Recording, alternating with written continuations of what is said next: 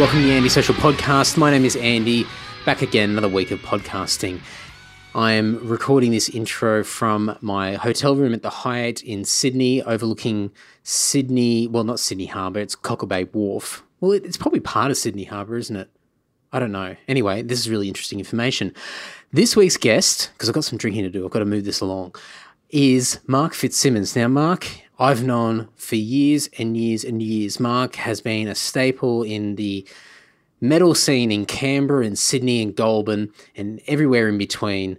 Probably, well, those three places anyway. There's not much between those places. But Mark's at most metal shows um, around the place, and uh, Mark's always there with the beer in his hand, with his denim vest, with all his patches.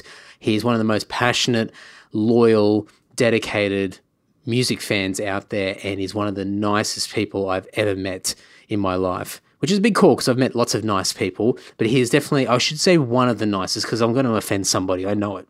So, Mark is not only a well known metal fan in the uh, Sydney and Canberra and Goulburn metal scenes, but he is also a chef, a professional chef, not just a chef in the kitchen, in the home kitchen, but a professional chef in a professional establishment. Do you like my explanation? I'm really, really good at this. Uh, he's the executive chef at the Australian Institute of Sport. Mark travels around the world, um, assisting some of our sporting elite with making sure that they stay uh, nourished and have the best nutrition possible. He also goes around and uh, inspects and looks at some of the uh, establishments around the Australian marketplace. Yeah, that sounds good enough. As always, I explain my guests really, really well. So, enough of me yapping. Let's get straight into it. I had this chat with Mark outside the front of a pub in Canberra, and we explained that.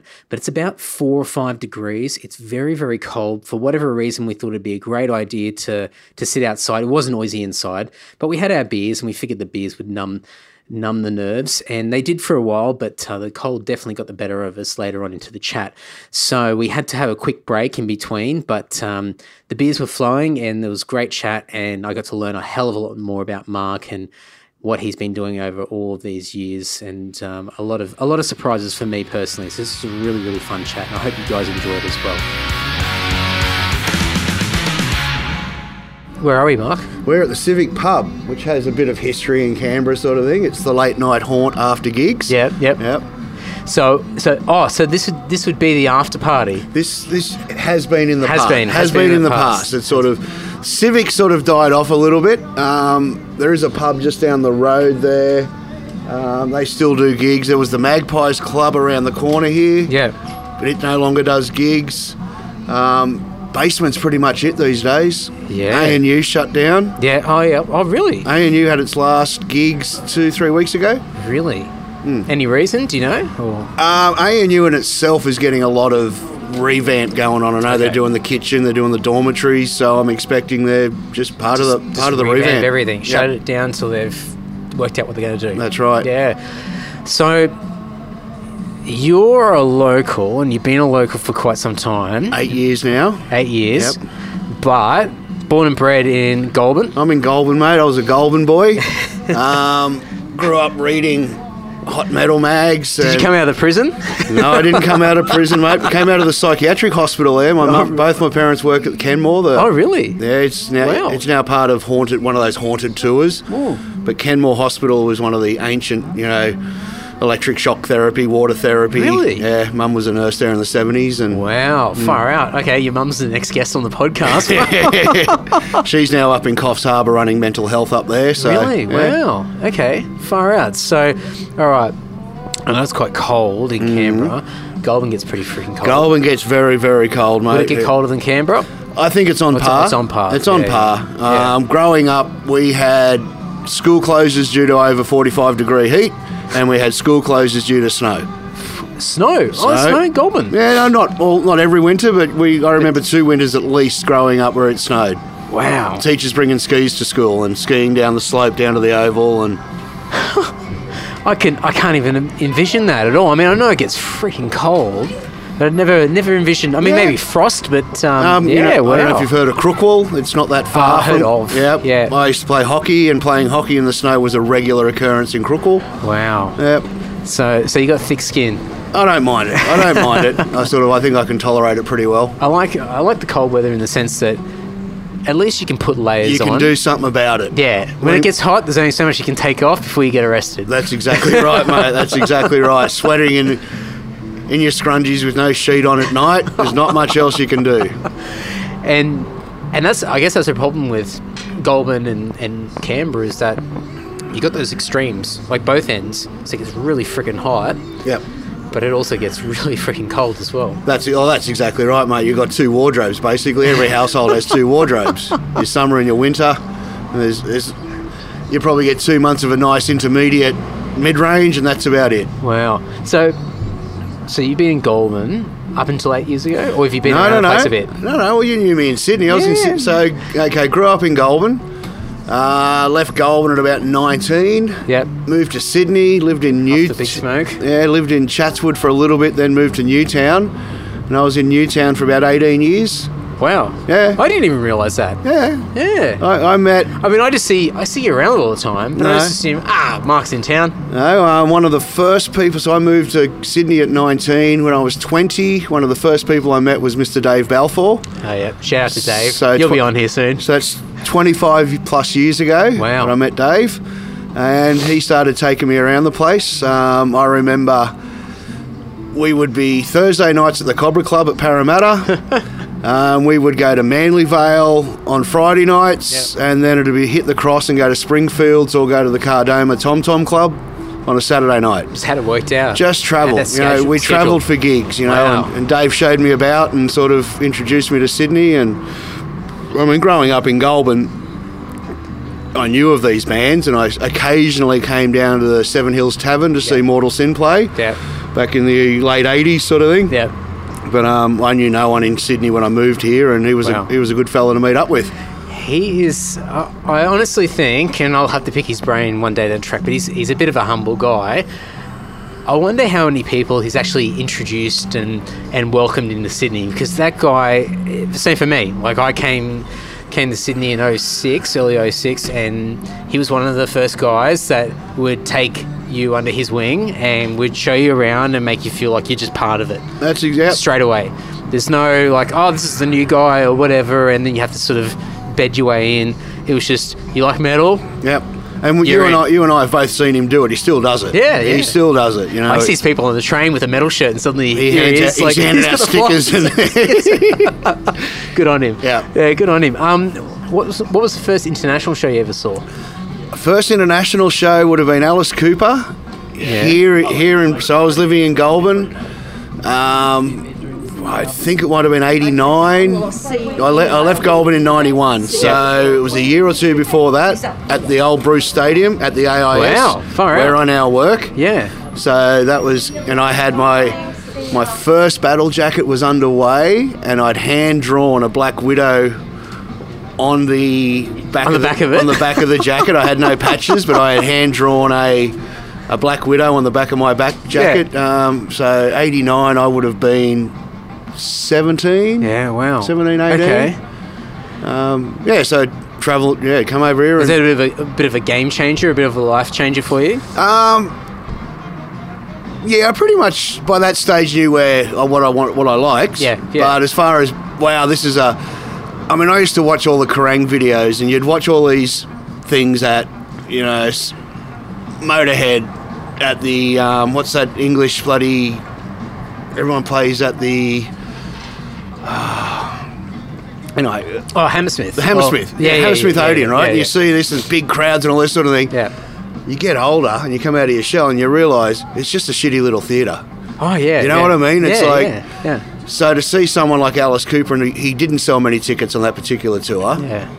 you're part of this big crowd, but there's not that many people here, and you're up front, and it's like, wow, that's like special and unique in itself because it's like um, I remember reading that Run to the Hills book, the Iron Maiden one, and um, they were talking about like one of the first tours that the a number of the Beasts it might have been, and it's like '84 or '85 or whatever, and they came through and they either played. No, I could be wrong. It's either Wollongong or Wagga. And it was mm. just it was just part of the circuit. Yep. And they played like a tavern, tiny place, and they had to physically wait for people to finish their meals so they could clear the tables out. and then start and set yeah, and it's in the book, and it's I haven't read it for years, but I remember reading that going, "Fuck, can you imagine being like a punter and going and going to like, oh, this band from the UK is in town. Eh, I'll go and check them out. Well, growing up in Goulburn, one of the historic tales from the older metalheads Yeah. was Motorhead playing at the Goulburn Workers Club. Wow. Yeah, I think it was late 70s sort of thing. So, Yeah. Um, and Goulburn's AM only radio station that I grew up with, 2GN, was a couple of, couple of shops down the road, and apparently the tiles were shaken off the building. Wow. But you know, you, you go, wow, Motorhead played at Goulburn at some point in their career, and that's Lemmy's come through town. Lemmy's come through town, and it's just when I was growing up. It's incredible. I, when I was growing up, I used to. People in bands are untouchable. Yeah. They're like. And it wasn't till even the Mortal Sin guys, you know, Yeah. they were in Met, Hot Metal magazine. I'd go there and I wouldn't, you know, you wouldn't talk to anyone or Yeah, anything like that. I'm now mates with Mick Burke, you know, I'm now mates with uh, Matt and all that sort of thing.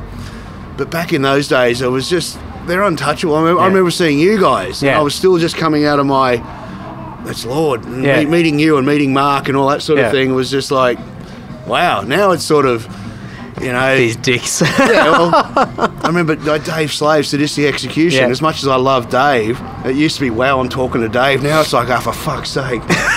you know what I mean? and it took me a long time to realise that these people are just actually people. They're just guys. Yeah. They're just guys, and um, coming from Goulburn, that was it was so far away. Yeah. It was just we didn't have that. You're disconnected from disconnected. Yeah.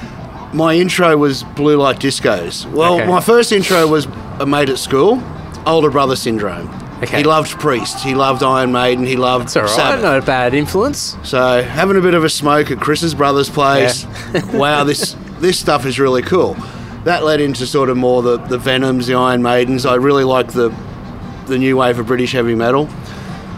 But we had the blue light discos. I don't know if you're old enough to Yeah, remember oh, blue light well- discos. I'm not. Oh, I remember them, but I never went to them. So one of the yeah. DJs there had a son my age. Okay. And part of his work would take him to Sydney Yeah. once a month. And so the blue lights were once a month. Yeah. he would come back with some records for his son, and he would go to this shop called Utopia. And this is when it was in Martin Place, downstairs. Oh, right. Okay. This is sort Okay, of the it's original, Going back. the original Utopia. and so the blue light disco was always four hours, Okay. and there would be 15, 20 of us with our battle jackets on. Yeah. Okay, and you'd you'd boarded your studs. Or mum had gone and you bought your studs at Liverpool and you got put a few more studs on. We'd hassle the guys in the Motley Crue patches and all this sort of thing. but we used to sit on the sides for three hours and Yeah. 45 minutes of the Yeah. blue light. And then for 15 minutes every night, this guy would get on and DJ. Okay. And he would play just the latest, you know, the latest sort of whatever was happening. Yeah. And 15 guys would pack a scrum around the speaker. The rest of the blue light disco would stop with their arms folded and watch. we would have our 15 minutes. And, you know, I'm a, I'm a bit of a, have been a Metallica fan. Yep.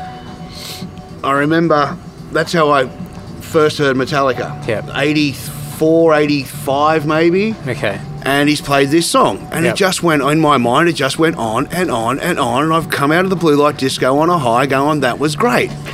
Woke up the next morning, I was a bit crook. I gave my brother $10. I said, go to the record store. I think they're called the Four Horsemen. I don't really know what it... and he's come back with this record, this Yeah. LP, and he said, I couldn't find a band called the Four Horsemen, but this is a band called Metallica. And it's got a song And they've got there. a song on it called The Four Horsemen. I hope this is it.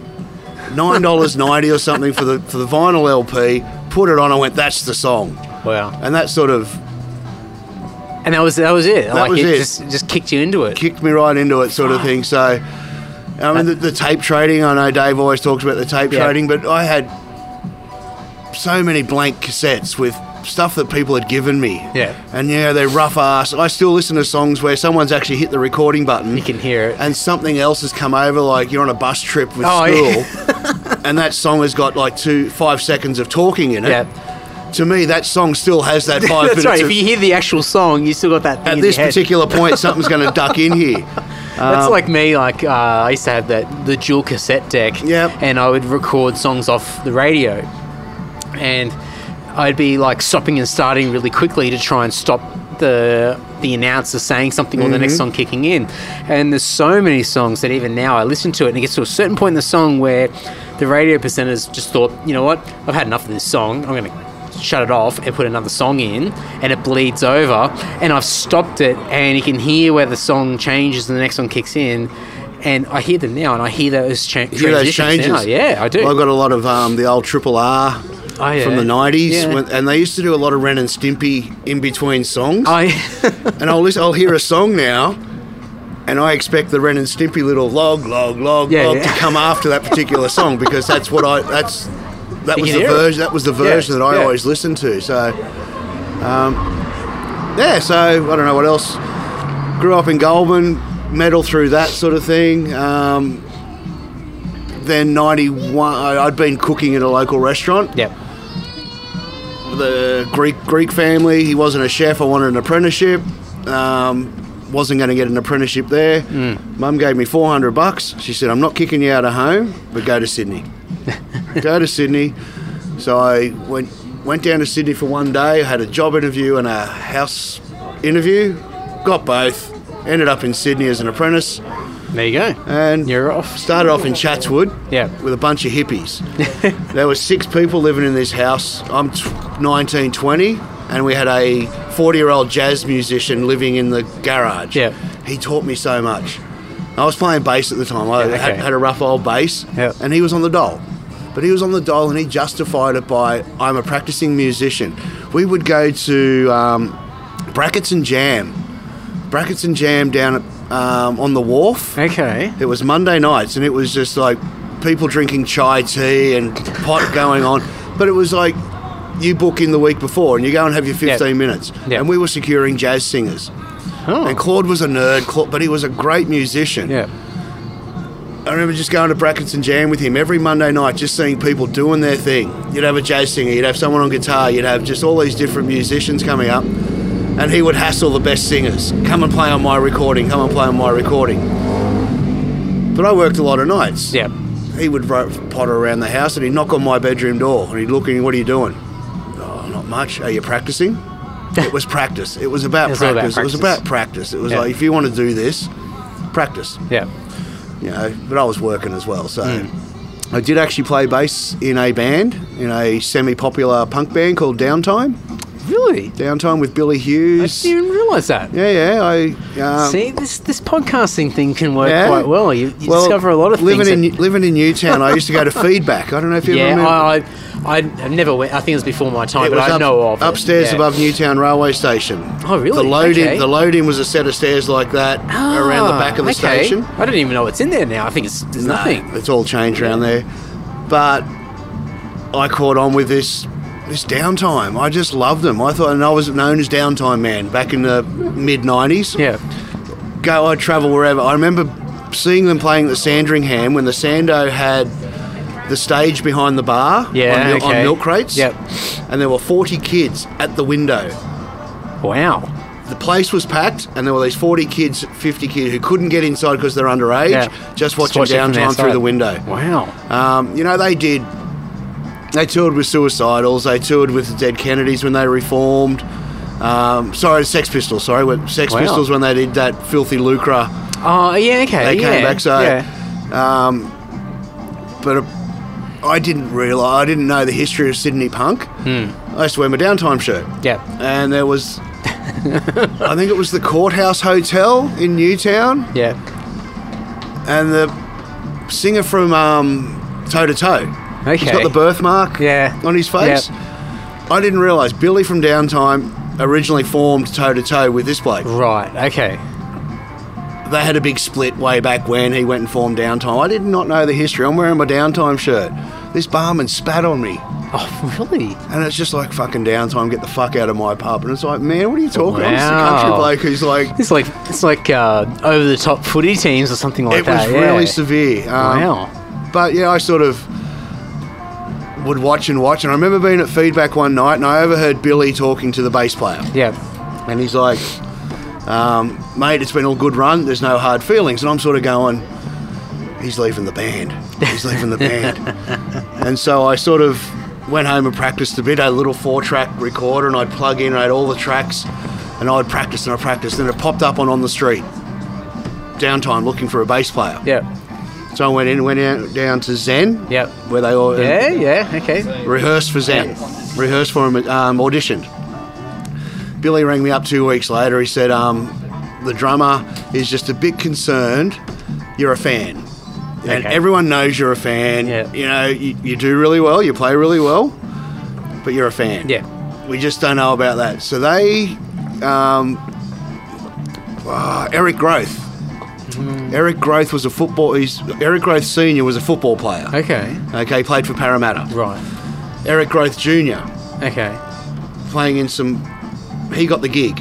Oh. Okay. This is before his football career took off. Oh. So once again, I, remember, I remember going to watch. Punk, punk, and then into footy. I remember watching his first gig, and I'm standing there with my arms folded, going, "I wouldn't play it that way." You know, I'd, I'd be running down the fret instead of playing it up here. and, you know, but good on him. I still enjoyed downtime. Yeah. Six months later, his football career took off. Ah, so he's out. He's gone. I got, mate, guys, I've got to leave. Instead of advertising again, Billy's called me up. He said, mate, I've, you're in. Yeah. So I did three, four years with downtime. We never, we, we recorded a few demos. Yeah. Um, I, the drummer left as well. So basically, downtime became just Billy. Yeah. And the drummer we have, I've never, I'd like to run into him, and I don't know if you can help. He was a big black fella, an Islander called Yeah. Pat, Okay. and he was playing in some metal bands at the time. This is sort of early 2000s. Okay. All right. Um, But we played at Club 77. I don't know if you remember Club Se- on 77 William I Street. know. I know. Oh yeah. Uh, they had down um, from the Coke sign. They yep, because uh, Destruction played there with Dark Order and Dungeon. Okay. Um, that would have been 2002, maybe. Yeah. There's a little fire pit, like uh, it was. It was just a fire risk in there. It was Yeah. tiny Oh, yeah, it was crazy. Yeah, yeah, yeah. um, so that was my first gig there. I played with them at the Metro. Oh, really? Okay. So I only played a few gigs. Um, it was just keeping the name going, sort That's of thing. good. Unfortunately, Billy's passed away. He's been he, Okay. bike accident about six years ago. Okay. Yeah. But the local grungies, mate, they all knew downtime. They Yeah. Far out. go and look, go and look them up. No idea. Oh, There's a, there's a lot of good live footage out there from feedback and all that sort of thing. So And so when when that ended for you, was it just a case of like all the the chef work that you were doing was sort of more of a priority at that time, or did you continue on to It try and no, it came to a point of I've got to make a choice. yeah Okay, I'm an all right bass player. yeah You know, I could chunk out every. Billy loved me because I, I had studied the four albums and the EP. I Yeah. knew every song. Billy Yeah. goes, "What do you want to play? Whatever." But I, that's what I knew. Yeah. I knew how to play this fast punk stuff. yeah Technically, I wasn't the greatest bass player. I was a finger player. yeah Um, which spun him out because punk, punk, you know, they're they're, they're, low, a- they're low strung pick, yeah. pick players. I'm a Cliff Burton fan. You know, I, I, I learned to play with my fingers. Yeah. But I just got to a point of well, that was fun.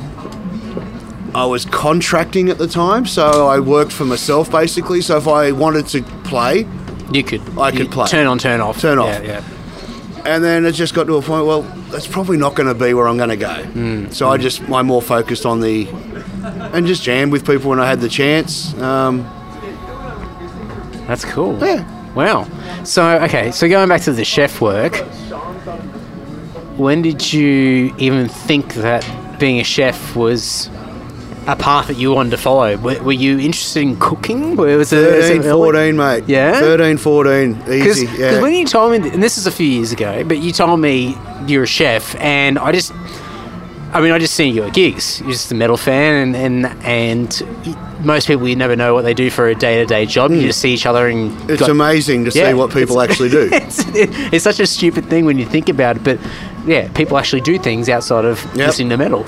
But um, yeah, wh- how did that how did that all start? Um, mum, mum was pretty big on teaching me to cook. She like mum loved cooking, and Yeah. I did. I did home ec at school. I just always thought I'd like doing it, Yeah. and I got a part-time job when I was 14 and a half, 15, at a local restaurant, and I worked there till I was 19. Yeah, right. Um, wow. Just just doing Friday, Saturday nights. Yeah. You know, and what was what sort of restaurant was it? it was one of those typical Greek restaurants. You've Yeah. you know you got your veal dish, then you got your chicken dish, all the five sauces, all the Okay. five sauces, your spaghetti marinaras. You know, Yep. it had it had one of those big menus. Yeah, you know, yeah. veal six sauces, chicken six sauces. It would have been a trial by fire because I was kitchen handing. I started off kitchen handing. You Yeah. know, I was just washing fry pans and washing plates and in Yeah. a Goulburn's busiest restaurant, 200 people a night. Yeah. Getting yelled at in Greek and yeah, Malacca. yeah, daka daka daka dikanya, hurry hurry hurry fry pans. It was like, what the fuck are you saying, mate? Oh, okay, you want fry pans? All right, no worries. um, I got to year 11. Hmm. Another thing you don't know about me, I was a big horse rider. Okay. Mate, I show jumped. My grandfather was an old stockman. Yeah. Um, grew up not really knowing my dad, so he used to take care of us. He used to take us out. Yep. Working at the local abattoir with him, mustering cattle and all that sort of thing. So 1988, I was year 11, Yeah. Okay. and I'd been selected a bicentennial year. Yep. Droving Australia. They opened up all the old, old droving trails in the Northern Territory. Okay. Okay, and they chose 300 kids from around Australia between 16 and 18. There Yep. were 5,000 applicants. Yep. Um, and they came down. They did. Um, I was a scout as well, so I knew about camping. I knew about bushcraft. I knew I'd grown up on horses, and so they came down. Rigorous training, rigorous testing, and I got selected to go to the Northern Territory for Right. three months. Three months. Three months yeah. on horseback, mustering cattle, working on. You know, there were guys from Queensland, there were guys from Victoria, Melbourne, a couple from New Zealand, and it was just part of the bi- one of the bicentenary activities going on. Throw a bunch of young teenagers on Was it a bit like a boot camp in a bit, way? a bit like a boot camp, but you know, we were just you'd wake up in the morning, you'd feed yourself, you'd get your horses ready, you'd jump on the saddle, and you'd ride That's for it. the day. Wow. We got taken to Aboriginal camps, we got taken out on the piss, so it was pretty relaxed, you know. Yeah, okay. You're all 16, but Well, yeah. outback pubs, let's go and have a drink, and so, but I, but that was my year 11. Yeah. I did really well in year 10. Year 11, I was away for three months. Wow. Got towards the end of year 11, I said, Mum, this ain't going really well. Yeah. They've offered me a job at the restaurant. Yeah. And mum sort of said, look, they've introduced these new things called um, traineeships. Okay. They go Yep. for 12 months. Yep. Yep. Do one of them instead of year 12. You can still work at the restaurant at night.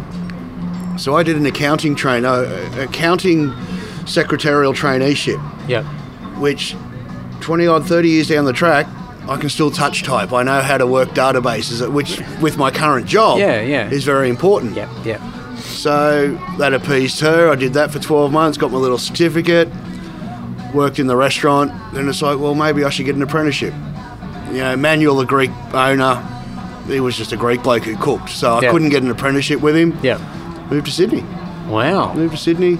And I spent my time cooking, going to see gigs, working at different places. I then ended up at the Sydney Showgrounds.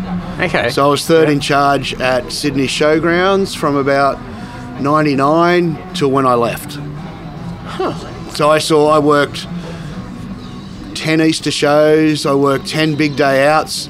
Big day outs Big for, day outs would have been interesting. Big day outs for me were great. Like I said to the guy when he offered me a full time job, I said, happy to work everything, Yeah. but I need big day outs off. Yeah. He said, you'll have to work in the mornings.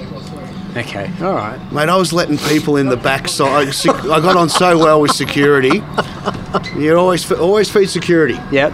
Always Yeah, feed because when, right. mate, I got five mates out the front. So you get off the railway station, then you'd go that way to get through the gates. Yeah. Yeah. These guys would come straight across towards the big dome. Yep. Little side gate at the side. Yeah. I'd be there. Let open the door, let them in. We had one year there, mate. About 20 other people have gone, Oi, look what's going on. and the five of us are just pulling on the gate, trying to close the gate. I said, if these people get in, I'm gone. That's it. Yeah. Yeah. But you know, so Easter show for me was 14 days straight. Wow. You know, um, big day outs, just big events. Learned Yeah. how to really do big events. Yep. And then um, Canberra happened. Met a young lady, moved to Canberra. Um, fell into the AIS. Been at Yep. the AIS now for Australian Institute of Sport for Yep. six six years now. And it's sort of there's not that many people in Canberra who can do 2,000 people. Yeah. So I've sort of I found a niche here. So, so with with that, what what does that actually entail? Like, what what what's it look like? Because you know, you could you could just say, oh well, well, we've catering, got, but- we've got a dining hall Yeah. that seats 260 people Yeah. in one sitting, so we can do 500 people. yeah, When I started there, getting onto sports now, but when I started there, we had 220 scholarship holding athletes Okay. who lived there. yep, You'd have 10 year old gymnasts Yep. up to basketball players. So that was their home. Yeah. And so predominantly we were just doing athletes, doing Yeah, athletes. After the 2012 Olympics, 2012 Olympics, didn't do too well. Hmm. The government changed the whole system. They gave the money to the National Sporting Organisation. So basketball, here's your money, do with it what you will. Yeah. Cycling, do with it what you will. Okay, will. they split it up. So these guys have started going, well, instead of sending our guys to Canberra, we may as well stay at the Brisbane in, in, in, um, Institute of Sport. We now have 40 live in athletes. The AIS has 400 rooms. It's one of the biggest hotels in Canberra. You got 40? Four, yeah, we've got 40 living athletes. So now you've got sports versus commercial. Commercial Yeah. go, we need to make money. Wow, okay, yeah. So we do a lot of school groups now, Okay. a lot of tour groups. yeah. a lot of arguments going on at the moment. The, the athletes, and we do a lot of sports camps. So Yeah. you have the gymnastics camps for two weeks. There's a Yeah. hundred gymnasts. They're in for two weeks training. Yeah. The Matildas, the Raiders, the Brumbies, Oh, yeah, like the. ACT League Yep. and rugby teams. Um, they all eat there. Um, but quite often the feedback we get now is, particularly the guys who live there, I've trained all day, I've come in for a meal, and you've got 200 fucking 12 year old school kids just screaming and running around. Don't need that. Um, It's copped a bit of a bashing in the press of late, yeah. Okay. just because of the way it's gone. It's Yeah. no longer focused on sport. You know, comments of tumbleweeds blowing down the main road. Yeah, and yeah. so um, there's changes going on out there at the moment. So we do we do the athletes, we do the dining hall. Yeah. We then also do the events. Yeah, okay. So that's where we're doing our dinners for 800, 900 people. The Raiders end of year dinner, the Brumbies end of, end of Yep. year dinner, those black tie Yep. formal events. Yep. That's what we do there as well. Yeah, nice. So, so what's what's your role in that? How do you do you oversee or you're I- part, part last, of it or last five years, I'm not much in the kitchen. I'm Yep. more, I'm the manager. Yeah, I oversee a team of 30. yeah? So you're going from from operational as far as being Uh, Yeah. sort of physically involved with it to just making sure that things very physically involved. Chefing takes a lot out of you physically. I mean, Yeah. I'm now getting arthritis in my hips. I'm now sort of the Is back is going. Is that from like a pivot thing? it's a pivot thing. It's working on hard floors. Yeah, it's sort of and, Oh, yeah, and working absolutely. 16 hour days. Wow. I used to work so many hours. I still work a lot of hours. Yeah. But I've gained a lot of experience. Yeah. And I think that's what you do. You get to a point when you get to a, a certain age and you go, I can't do this anymore. I'm going to find something better. Yeah. I still do a lot on the floor. So you want to have an event. Yeah. Okay, you're doing. A, you've looked at our menu. You've chosen four entrees, four mains, four desserts. You Yep. come in Yep. and you do a tasting. Okay. And so I will always go out and I'll do the tasting. All right. Okay. Okay, so you and your four four members of the board, and then from that tasting, you're writing your notes, and you'll choose your two entrees, your two mains, your two desserts for your dinner. So I'm still involved on the floor, creating the next menu. I'm out there creating the next menu. Yeah. When shit hits the fan, I can still jump on the floor. Yeah. But I've still got I've got the food safety side of it to take care of. I've got budgets to worry about. My whole mindset has changed now. Yeah. I'm sort of very budget. so many so many facets that you have to be fo- you're not focused on just one function and that's it you've got to No. there's so many different areas that you and have the to be aware of. And the company because it's a contract out there so the company i work for are a sydney based company Hmm. and they go for iconic australian venues so we've Okay, got we've got centrepoint tower we've got the opera house um, centennial park by um, botanic gardens Yep. i'm now sort of sort of moving away from the ais i've become the food safety guy for the company. Right. so i go to sydney quite often now and i'm auditing sydney opera house. So i'm doing an inspection at Oh, centrepoint I had no tower. idea. There yeah. i'm off to sydney in two weeks time. Um, another benefit is the ais have a training camp in italy. Because you were just over there i've just, back, just come back from italy working with the australian rowing team. Yep. So 54 very big eaters and the complaint's always been it's italian caterers okay they don't, they're not getting what they get at the ais and that's nothing that the italians do wrong but is that the cuisine like do you mean like cultural the type, yeah the type Yeah. of food they're getting Yeah. the portion sizes they're Yeah, getting yeah. a lot of cultural differences yeah okay so that was my second trip Yeah. I, t- 2015 i went over for a month to work with the matildas the female oh, Yeah. soccer team australian Wow. soccer team they requested i go over because they'd heard rumours about the food um, and I have to write reports. I have to report on back to what's going on. And I think the crux of it was there's an Aussie pride thing as well. Yeah. If you're an Italian and you're feeding Australian anything, who cares? Meh. Whereas Slop me. I was like, man, I'm feeding the Australian rowing team, and these, make sure it's- these boys have got to go to the world finals, world championships when they leave here, and I've got to make sure that they're on, they're out training every day. I've got to make sure they're nutritionally ready to roll as well. Is there a bit of science behind it? there is a lot of science behind it. Yeah. Um, I work closely with a nutritionist now. Yeah. So, you know, once again, every menu we write, we have to provide the recipes. Yeah. The recipes go through a bit of software, they get analysed. Wow. We cut back a bit of fat here, we increase the carbs there. Um, nothing we put out isn't analysed. Yeah. Wow. So it's pretty pretty technical. it is very technical. Wow. So I've taken that cooking and I've now sort of another complete side of it. The company that I work for have just secured the contract for the ARU, the Australian Rugby Union, Yeah. the, the Wallabies and the Sevens. They're building a new facility at Moore Park. Yeah. Okay. Okay, Yeah, and it's, yeah. it's going to be a training centre for the. I got an email last week.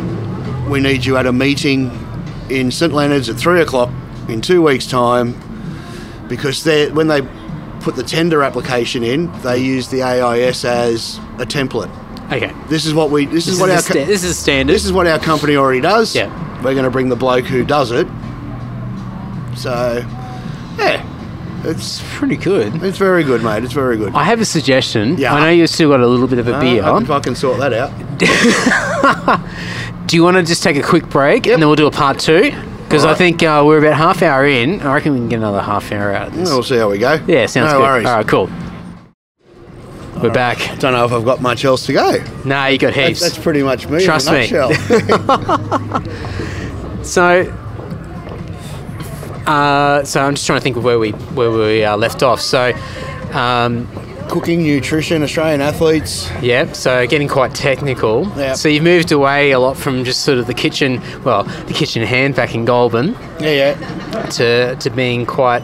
I mean, you must be a bit of an influence now, as far as you know, people coming to you to get your expertise and experience to. It's it's nice, and I think I think people get into that when they they spend any career, any put you put effort into. Kylie is a is a nurse. Yeah. Now she's been nursing all her life. Yeah. She's now moving into management roles and Right, director yeah. of nursing, assistant director of nursing type roles. Yep. Okay. And we're both at this stage where it's like we've both worked our asses off. We've done the hard yards. It's nice to get into a position where you're using that expertise, that knowledge. And you don't have to slog it like you used to. No, You've done well. You've done you've done the hard yards in that sense. The I mean, fi- still got hard work, but on a physical sense, Yeah, you're right. yeah. On a physical sense, you're right. I mean, when we do the events, I am there. I'm on. I'm on. I'm on the floor. I sort of. Um, and I'll still do my day shift. So I'll Yeah. start at six thirty, and I'll do my day shift, and then we'll be on do the event till eleven o'clock that night. Oof. You know, sort of. But you know, it's it's not every day. It's Mm. not every week. It's sort of we do events probably every two events a month. okay. So I don't work weekends now. I'm Monday to Friday.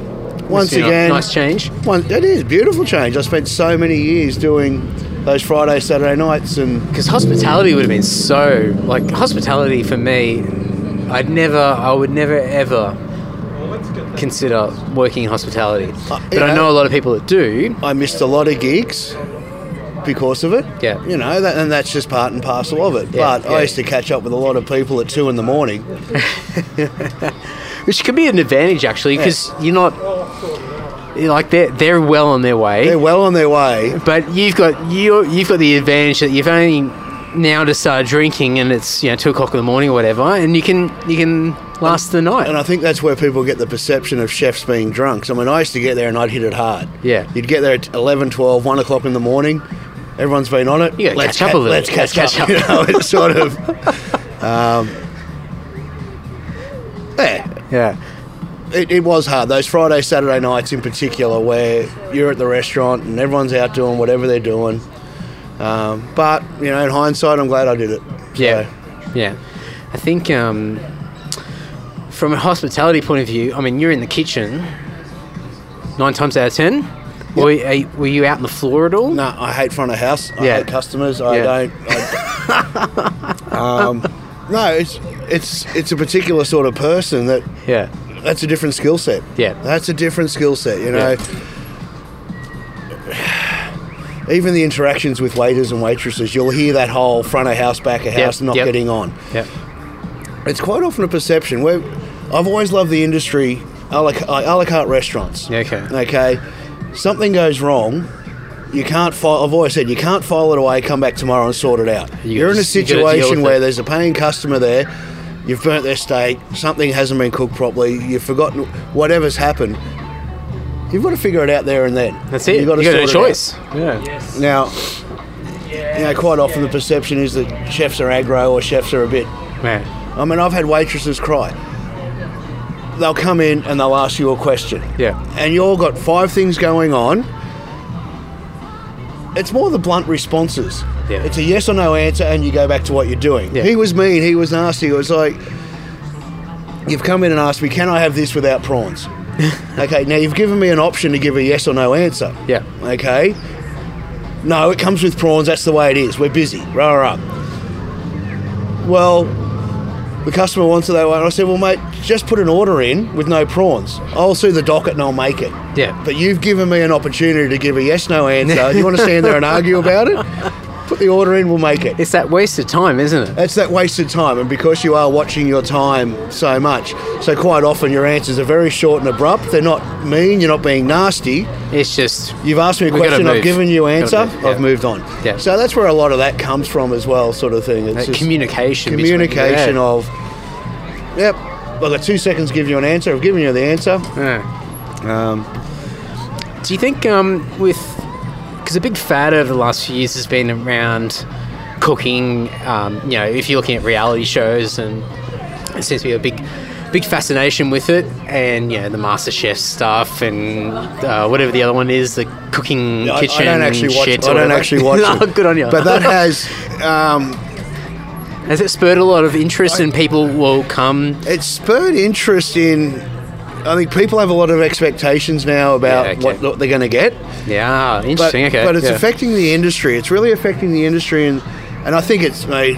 Don't get me started. It's kids in general. I think we all know the argument of these young whippersnappers. they expect a lot straight away. yeah, okay. Now, yeah, I, yeah, yeah, absolutely entitlement. I did three years before an apprenticeship. I then did four years in an apprenticeship, yep. and then a couple of years after that, before I really started, was expecting good money and all Yeah. that sort of thing. Yeah, yeah. An apprenticeship now, you can actually choose to do components. You don't have to do the butchery cut component if you don't want to. Okay. You can fast track. 18 months, you can be st- first year complete. Oh, okay. Wow. Yeah. And it's all about a lot less about going to college now and in house training. Yeah. So I just get, I've, I've had two apprentices at the AIS. We get the documents. The trainer comes and sees me every, are they com- competent in that?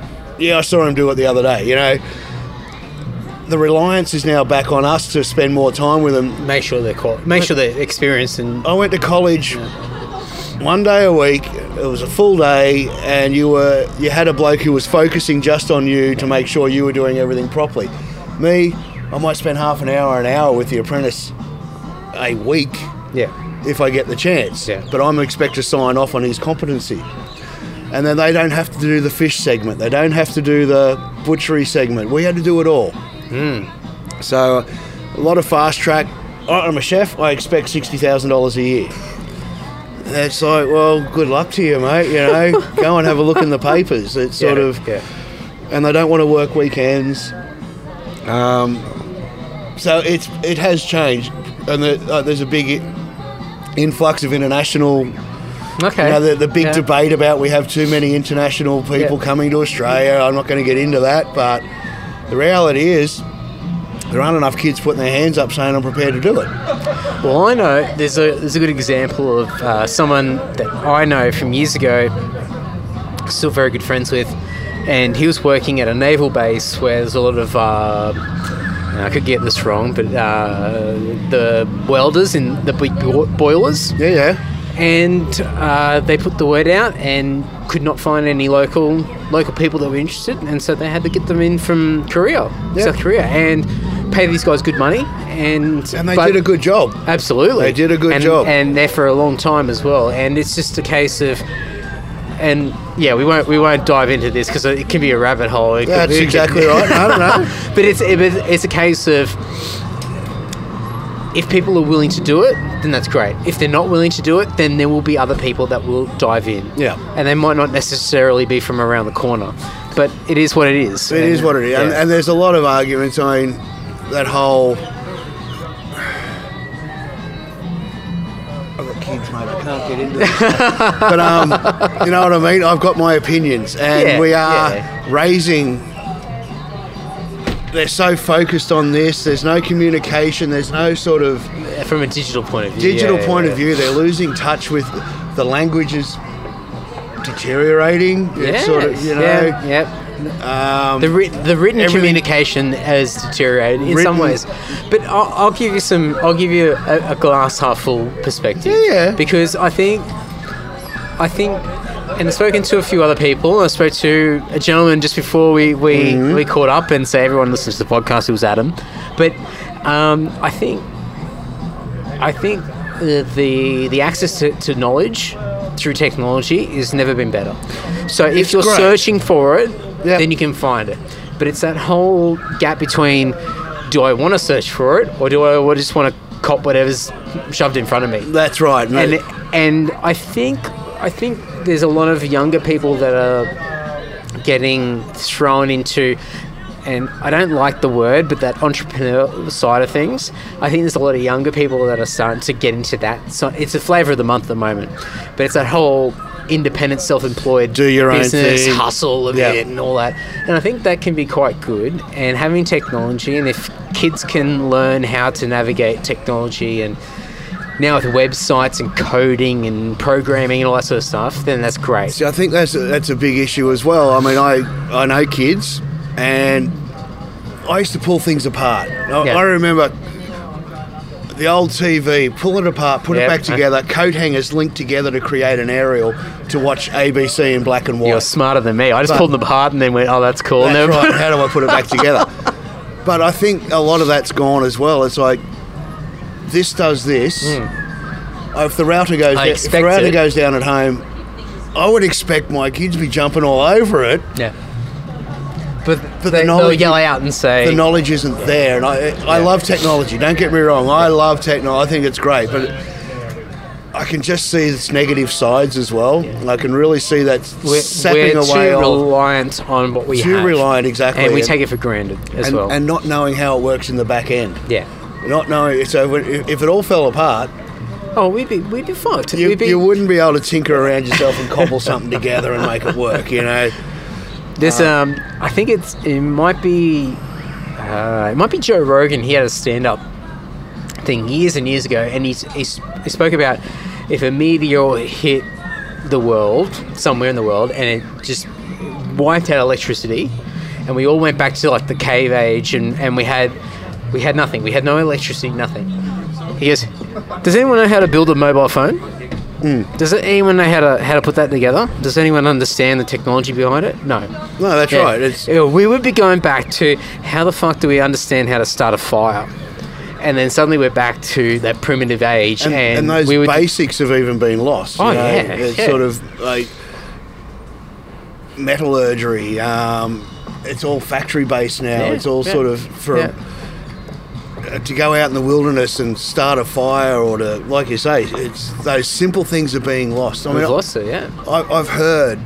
You know, there's all a lot of theories about why we don't go to the moon anymore. I sort of believe we, we got told not to come back, but that's that's another thing. Is like we went there, we got told don't come back. Yeah, yeah, okay. Okay, Yeah. that's fine.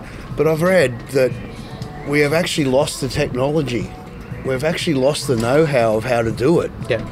It's sort of, I mean, the computers they were using to get man on the moon the first time was in my is in my back pocket at the moment. You know what Easy, I mean? Easy. Yeah. So that whole skill set of getting us up there. I once again, I personally believe it was a sort of, what are you guys doing here? Get the fuck away! Yeah. Don't you come back? We're Yeah. doing things up here. but um, But it's like um, we are reliant on technology, but I think there's a especially being here in Canberra, there's so many you got so many universities, and there's a lot of young people. And I've even for this weekend trying to work out who to talk to, and I'm going through the, like on Twitter like the hashtag Canberra, and I'm looking at all these like tech kids that are getting into technology. There's a percentage. Don't There- get me there wrong. is. Don't it's, get me it's wrong. not the majority because no. the majority are reliant on what we have. Yeah. And I think there will be eventually a backlash. So you'll have the technology giants and the guys who, who will support the world. They'll support the world through apps and uh, and you know services and and even like to, to order a drink and and whatever. Like you will have to sit. You can sit back and everything will be catered for you. Yep.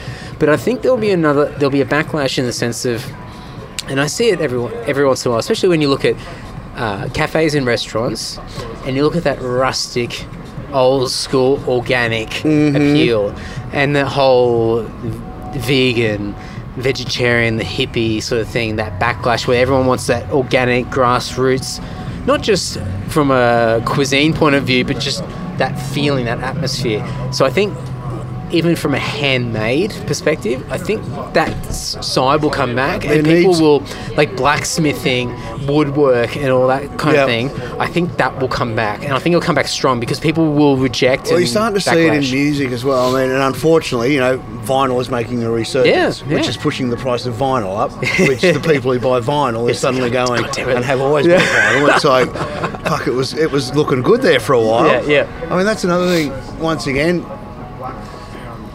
not many kids actually have a collection anymore. Yeah, They have a collection on a on a device. Yeah, which is probably stored in the cloud. It's Yeah. not actually a locally stored file. It's sort of something that I can press play and it's yeah. it plays. If it all falls down, It's gone. What do they got? They got nothing. That's that's what bothers me. It's like if it all, yeah, I, di- I've digitized everything I have. Yeah.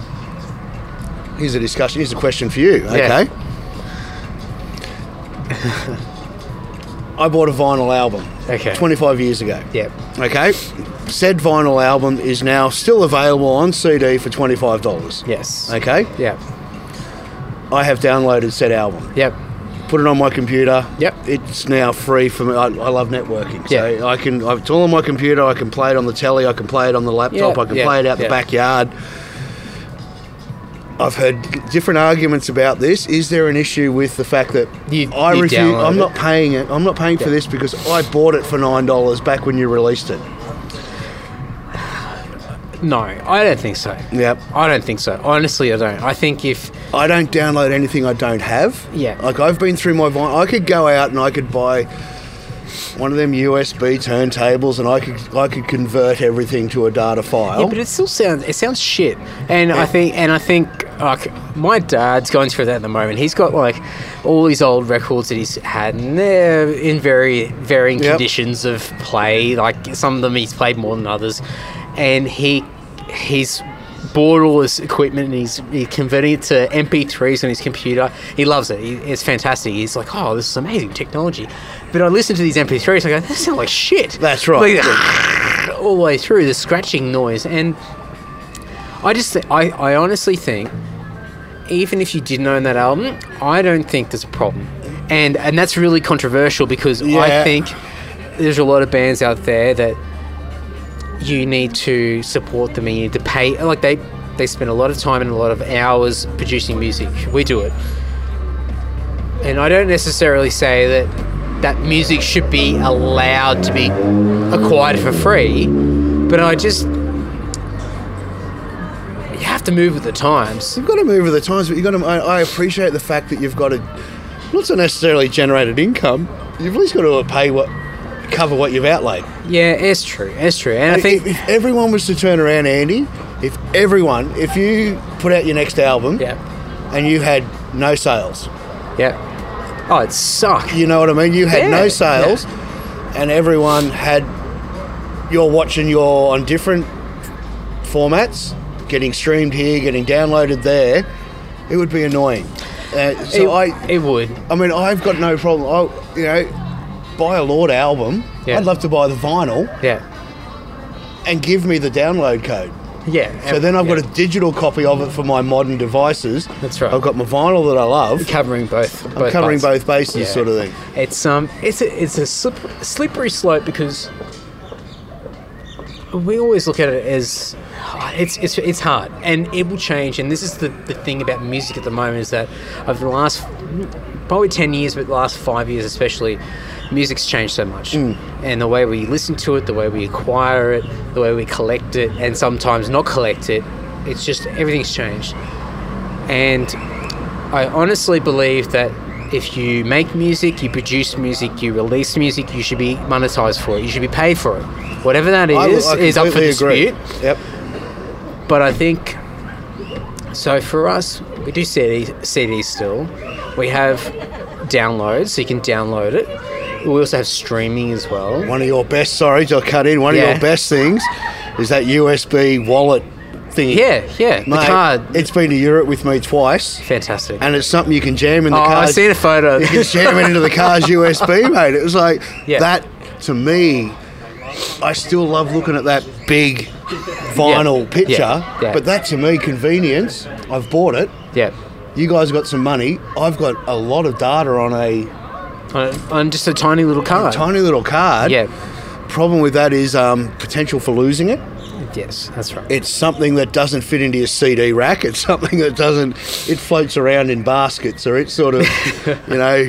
Oh, there it is. I've got to make sure I put that in a cupboard somewhere. Then six Yeah. months later, where the fuck did I put that? for me, like for years, I collected. I col- I was a music collector, uh, vinyl, CDs, cassettes, Yep. everything, and I had everything in shelves, neatly alphabetical order, and a fantastic display. And so when I got something that didn't quite fit, it really annoyed me. Like this OCD point of view, I'm Yeah, like, oh, I'm how's it same, fit in my CD rack? I'm the same. And um, but now, like I, I sort of look at it from another angle and just think, if people can access it, Yep. then then I think that's great. But the other thing is like when you're purchasing music, I think everyone should purchase music in one way or the other. But I think if you're if you're able to obtain it for free, then it's, there's a marketing angle.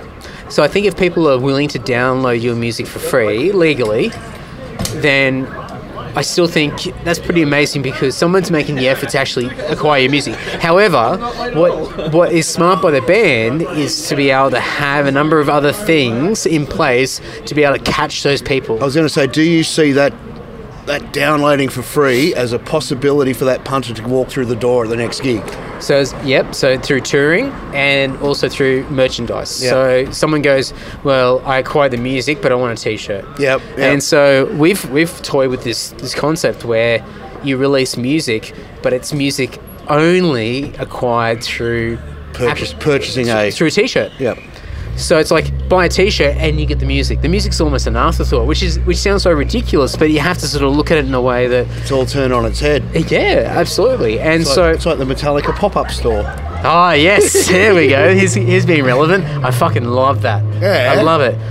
The, the fact that, so that the, just for anybody listening, we're, um, I just forgot, but we're even recording this. We're just having a ch- Yeah. chinwag. But, um, Metallica's doing these stadium tours. Like, I, I can't believe, I can and I can't. I can't believe that a band like Metallica, after all these years, are playing bigger places than they've ever played before. There was like, I'm pretty sure there's a, a comment from like Kirk Hammett who said, like this is like playing stadiums with Guns N' Roses on the Black Album tour. Only Guns N' Roses isn't isn't here. Yeah, yeah. Like they can do it on their own, and they're packing them. And so what's happening at the moment is they have these pop-up stores, these merchandise stores. That's like, okay, we're going to play in Atlanta next uh, tomorrow or next weekend. So we're going to put up a pop-up store. It's going to have all our merch in there, and people can go in there for three days specific times. We'll advertise it everywhere. People come in, buy tickets, uh, buy uh, buy merch. Merchandise, sorry. yeah. But they also go in the running for different things, like I think being the snake pit Yeah, and all the these sort of sign- things. sign yeah. memorabilia. And um, and then people gravitate towards it, and then there's all this addi- additional hype, which I said online, not that they need it, No, but, but- they come to town, they play, they destroy, and everyone loves it. They've already got merch, and then they buy. And I saw uh, a guy I know who commented on the thing that I posted on Facebook about it. And he's like, I was really disappointed with it because they didn't have any tour merchandise. Like, it didn't have a specific, like, A shirt the with the date. And I thought, you know what? That's so smart because you buy your general Yep. apparel from there, and then you go to the sh- the go the go to the go to the go. You go, to the, show, yep. And you physically buy the tour shirt there. That's right. So, so you're not only buying merch there, you're buying merch at You're the buying show. your skateboard at the shop before you That's go and right. buy your bloody Yeah. t-shirt. I It's- love it. I love it. Yeah. But um, I mean, Metallica's an exception to the rule, and and they can get away with a hell of a lot more than a lot of other bands. But it goes back to that concept of you have to think outside the box. Yeah, oh, your bottle openers, your little things that, Yeah. you know, and people will buy them. Yeah. People will buy them, and obviously, I'm sure there's not much of a markup on what you guys, Nah. and I say you guys, I mean bands in general. Yeah. I see merchandising, I was like, you must have spent a lot of money to get this. You know, I sort of, Yeah. I Steel Assassins, mate. First thing I do, day one, get there on Friday afternoon. I hit the merch table. I grab that, that, that, that, that, that, that, that, that. Spend my money. Go to the car. Put it in the car, and I'm done. Yeah. It's sort of Yeah. I've I've made my outlay. I've done my bit, and I love it. It's it's where you get to. I put the sticker on my beer fridge. I sort of I've got the bottle opener hanging with my other bottle, and I look at them and I remember that band. So I'll go and listen to that track again. Yeah. Cool. They're little triggers that sort of So, from a punter point of view, when you buy that stuff, are you buying it because you want to support the band, or do you identify with the band? What's what's the reasoning There's- behind it? Because obviously the music, the music's a different thing. There's You- support. Yeah. It's I, I, I acknowledge the modern age we live in. yeah, And me purchasing that is putting a little bit more money in their pocket. yeah, yeah, And I've always been about, you know, I don't, I can't do much, but I will support how I can. Yeah. Free accommodation. Yeah. Um, Thank you, by the way. purchasing a T-shirt.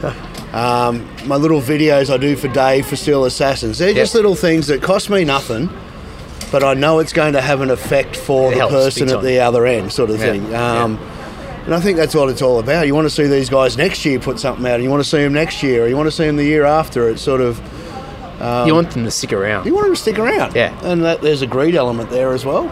You know, so and I think OCD as well. Buddy, local Canberra band Hellbringer. Yeah, yeah, I mean, I've they released um, just re-released their last CD that was a year and a half, two years old, on a limited edition, another another vinyl. yeah. I'm going to buy it. I'm going to buy it. It's definitely going to get played. But you got to go in the collection. It's gonna, there's continuity. Yeah, And continuity is a big thing for me as Yeah. well. And I was the same with my collection. I alphabetical, Yeah, chronological. yeah, absolutely. It was Yeah. just sort of. Yeah, Whereas I have a mate in Goulburn, Griffo. Now Griffo's a bit of a. When I was growing up, Griffo was. He was the metalhead. Yep, You know, okay. he was a couple of years older than me. And Griffo used to have the Blacktown Boys. And the Blacktown Boys would come to Goulburn and they would destroy Goulburn. They'd Yeah. be in the paper. yeah, And they'd come for a weekend, they'd go. yeah. I went to Griffo's oh, a couple of months ago now, and his CD collection is haphazard. Yeah, okay. He's like, I don't care what I put my and I said, mate, I'm looking for J or I'm looking for Kate. He said, no, you just put your hand on something, you grab it out. so I, I really appreciate that mentality. Yeah. It's just like it doesn't have to be rigid. It doesn't have to be sort of. yeah. I like what I've got. Yeah. Just just dive in and grab Dive in and grab something, Because you know of. that whatever you go to grab is something you love. Yep. Yeah. It's sort of like um, I'm, I'm, I'm very similar to you. I, I would buy every album in a band's collection, even if there were shit ones, because I had to finish or I had to complete Yeah. the collection. So even that album that was in the mid '90s was a bit, "Ooh, That's where are they going? yeah, yeah, a bit influenced or threatened by the grunge grunge era or whatever. I'd buy that because it- Mm-hmm. continuity. It, fits in absolutely. Yep. And now, like, and I've I've gone through and sold a bunch of stuff that I don't. I never liked. I never liked or never played because I just wanted to fit in the, the rack so it sat there and looked nice. And I get rid of it and I go, you know what? Now I can do a similar thing to what Griffo's doing. I can just put my hand in Yep. and I can grab something Grab out, something. and I know that no matter what I pull out, it's You're gonna something like it. fucking oath. Yeah. Let's do it. Let's do it. Uh, I can see that. I can see the benefits of that. Boy, fuck, he's getting cold now. I was eh? going to say, I think let's uh, let's wrap this up. We'll finish these beers. Yeah, yeah. Thank you. no, mate, it's been a pleasure. it. It's really nice to see you, Andy. Absolutely. Really nice. All right, cool. Cool. Take care. Thanks, mate. Bye. Thanks, everyone. If you want to reach out to Mark, I'm going to have all of his details on the show notes over at andysocial.net. As with all of my previous guests on the Andy Social podcast, lots of lots of cool people there. So make sure you go and check out all of the previous episodes and have a listen and make sure you reach out to people that you find interesting and want to connect further with. Before I wrap this up, thank you very much, as always, for listening to the podcast. You can rate, subscribe on iTunes. If you listen to it on another podcast platform, if there's any way to like it or comment on something, leave some feedback, please do so and let me know as well, because I'll definitely make a mention on this podcast. And uh, YouTube links, liking them, commenting, sharing them around, Facebook, Twitter, Instagram, you know where I haunt. Make sure you get on there and do the little social media love things and, uh, and I'll be extremely grateful. And guys, if you make the effort for me and leave me some fantastic reviews, make sure you plug your stuff. Let me know what you're doing, what you're up to, what sort of products you have, what sort of band you're in, what business you have, what you do for a living, or just tell me how awesome you are, and I'll make sure I plug you on the podcast in future. But enough of me. Thank you so much again for dedicating your time listening to my fantastic podcast, and I'll be back next week. Thanks, guys. Bye bye. You're ready, social.